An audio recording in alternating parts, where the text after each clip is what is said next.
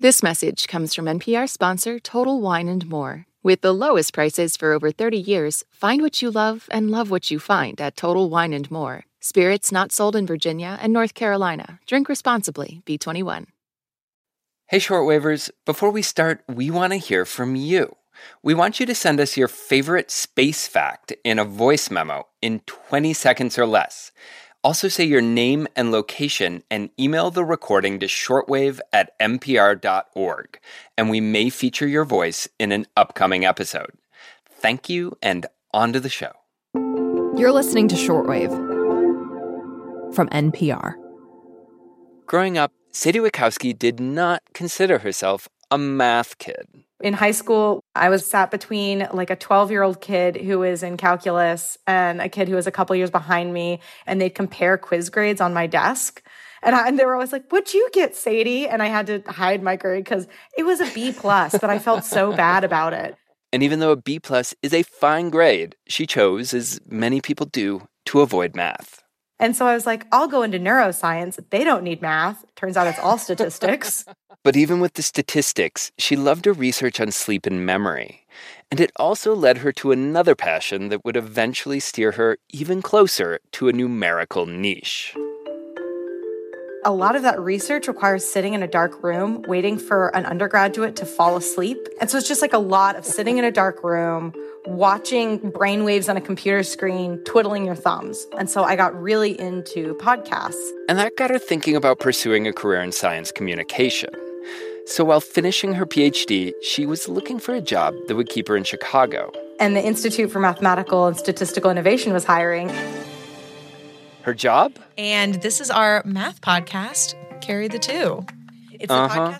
Creating a podcast dedicated to all things math. And I was just like, yes, please let me be as creative as I want, trying to explain a thing that used to stress me out and see if I can make it less stressful for other people. Yeah. Turns out everything behind 5G and cell towers is a bunch of math and not the fun conspiracies about all the birds being fake robots or something. Oh my god, I So these days, Sadie is all in on integers with the podcast Carry the Two.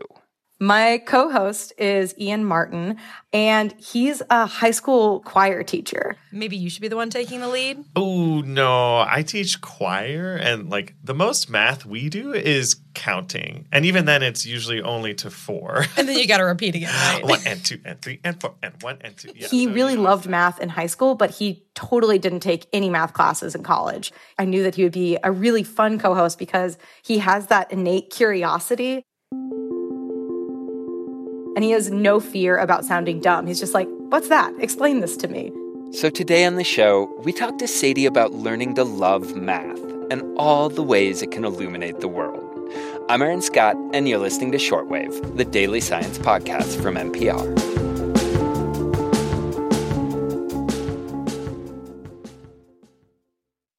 This message comes from NPR sponsor Total Wine and More. With so many great bottles to choose from at the lowest price, it's easy to find your favorite Cabernet or a new single barrel bourbon to try with some help from one of their friendly guides. With the lowest prices for over 30 years, find what you love and love what you find only at Total Wine and More. Curbside pickup and delivery available in most areas. Visit TotalWine.com to learn more. Spirits not sold in Virginia and North Carolina. Drink responsibly. B21. Okay, Sadie, so you gotta forgive me, but it seems like starting a math podcast is a, I don't know, tough equation. I mean, math is so visual, it's theoretical. There's all the A plus B equals C, and then complex symbols. How do you approach math in a podcast? We definitely treat this as putting cheese on broccoli. We're trying to give you something healthy and good and interesting. but like, yeah, we're going to put some some tasty treats on top that make for funny stories or interesting anecdotes. And we really try to make sure in every episode we're getting across an idea of kind of a, a subfield in math, but we're not trying to read aloud equations because people think of math as just being the equations and these kind of this memorization. And I think it gives people a lot of anxiety. They're like, surely this is too complicated for me. But when you actually speak to the mathematicians and researchers doing this work, they have really clear and interesting ideas and problems they're trying to solve. But you have to get there and then work your way back down and figure out, okay, what level of detail is appropriate to explain this really cool big idea and how they're tackling it. And so, I mean, you aren't, as you say, focusing on the equations or the, the theory side so much as focusing on real world applications. Can you talk to us a little bit about why math is important to real life? Secretly, anything that you're trying to figure out, it's going to come back to math, to these really interesting math theories and um, models and ways of understanding the world. And you really need that math to get to that basic level. But it all also scales back up into how do self-driving cars work and how do they interact mm. with human drivers or mm-hmm. what the heck is 5g i mean how does all that work i mean it is electrical engineering but ultimately it's all math I'd love to talk a little bit about how you put that into practice with your first episode, which is with the mathematician and computational biologist Carrie Diaz Eaton. Would you introduce us to her and, and the research you're focusing on and how it gets at that idea of it's all math? So, Carrie uh, was our first guest. I had interviewed her earlier because she had given this great talk all about diversity, equity, inclusion, and justice, and using mathematical tools to reflect on kind of the scientific and mathematical community at large. And so our first episode was focusing on so, this, this report, report, titled Data Science for Undergraduates Opportunities and Options. The interim report came out in February, and then the final report was released six months later in August. And basically, and, she read the interim report and thought it was really great at covering diversity and equity and inclusion. But then the final report seemed to be missing those aspects. And opened to the table of contents and said, well, where the heck is the chapter on broadening participation? And just. And I, the authors explained really that they had question. infused it throughout the document, but she went through and used actual mathematical techniques. So, step one pick keywords. Okay, so in this case, since we're talking about diversity, equity, and inclusion, I'm assuming those would be good words to look for?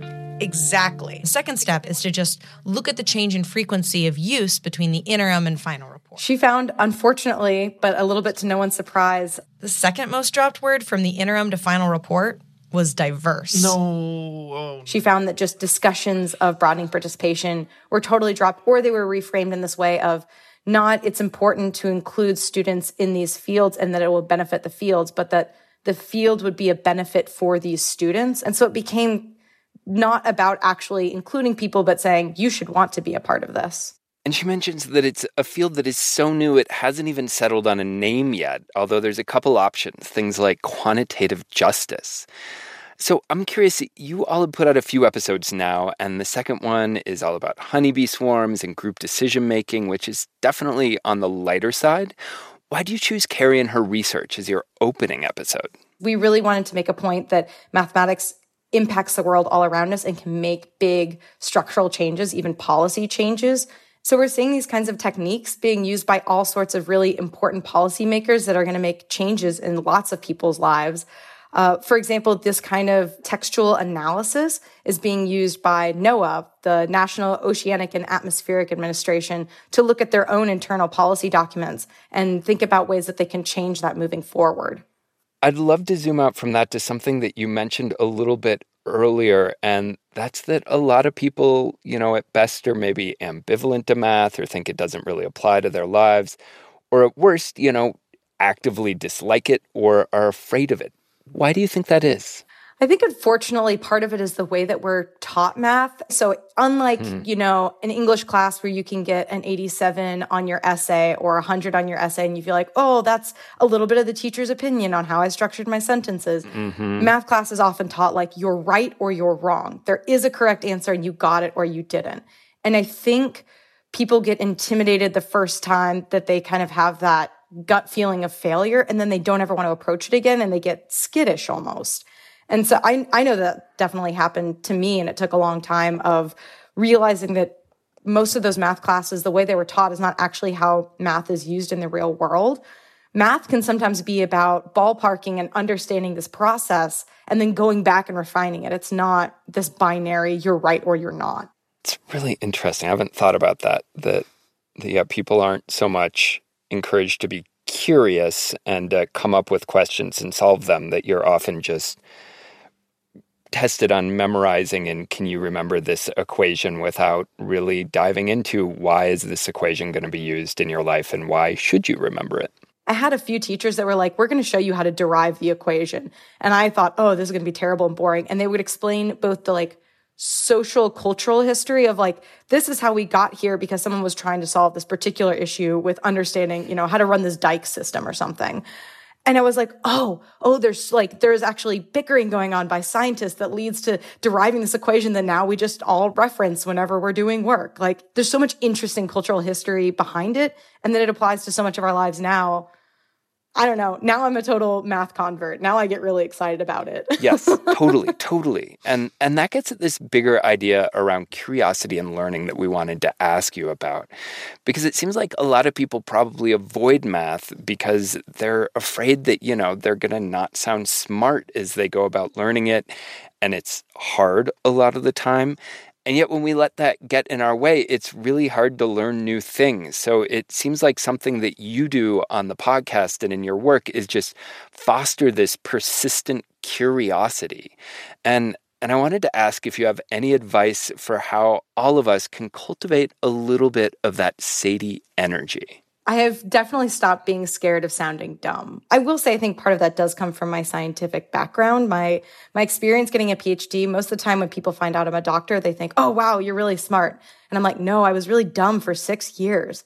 Like I just asked really basic questions and it turned out we didn't have an answer to some of them, and so then I did research to try to find an answer. And so I've just kind of taken that with me everywhere. Like I've just, I've accepted it's okay if people think I'm the dumb blonde because I'm going to figure out some stuff and I'm going to have cool stories to share and tell. And my co-host Ian is also great about that where he just, he just wants to know. He's just curious and it makes it really fun. And I'm curious if you could say a little bit more on um, how that's changed how you think about math or even how you feel about math, kind of emotionally. There's something to be said for letting your own curiosity guide you to where you end up reading more or learning more. Creating this podcast, it's been really fun to be like, oh, I don't totally understand that. Wait, I'm very good at Google and I can figure out how to know this answer. And so it becomes kind of a fun treasure hunt rather than a test. Speaking of treasure hunts, can you give us a little tease for uh, what else is coming up in your inaugural season? Yeah. So we have a episode about 5G. We get a little bit into uh, 5G conspiracy theories. And I'm really excited for our final episode. I'm interviewing a researcher at Duolingo, and we're talking about how the brain is a statistical learning machine and how, hmm. you know, it's in the background, it's computing all these probabilities, even though it's not something that we're actually doing consciously it's really all about the biology and, and learning sciences, but secretly, once again, it's all math. Sadie, thank you so much for helping us see math in a new light and approach it with just a heaping dose of curiosity. It's been a joy. Absolutely. It's it's truly been a joy. Today we're trying something new and exciting, featuring you. Today's math story comes from listener Rochelle Ganderud in Tacoma, Washington, who happens to be a college friend of mine, but producer Burley McCoy swears she did not know that when she picked Rochelle's story. When I was in preschool, one of the snacks that our teachers fed us was the canned fruit cocktail, and the most popular fruit for every kid was the bright red cherry pieces. One day, one kid broke their piece of cherry into two pieces and then said, Look, now I have two cherries. So then we all started breaking our cherry pieces. But it suddenly dawned on me as a four year old that even though I had more pieces of cherry, I didn't actually have more cherry. And I think that was my first learning about fractions. This episode was produced by Burley McCoy, edited by Rebecca Ramirez, and fact checked by Rachel Carlson. The audio engineer was Josh Newell. Gisele Grayson is our senior supervising editor, Beth Donovan is our senior director, and Anya Grundmann is our senior vice president of programming. I'm Aaron Scott. Thanks as always for listening to Shortwave from NPR.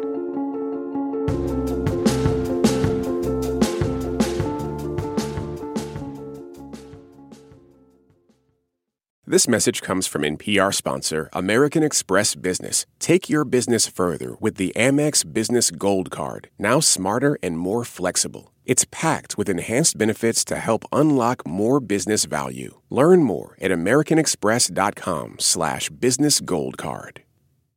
All that sitting and swiping Your body is adapting to your technology. Learn how and what you can do about it. I really felt like the cloud in my brain kind of dissipated. Once I started realizing what a difference these little breaks were making, there's no turning back for me. Take NPR's Body Electric Challenge. Listen to the series wherever you get your podcasts.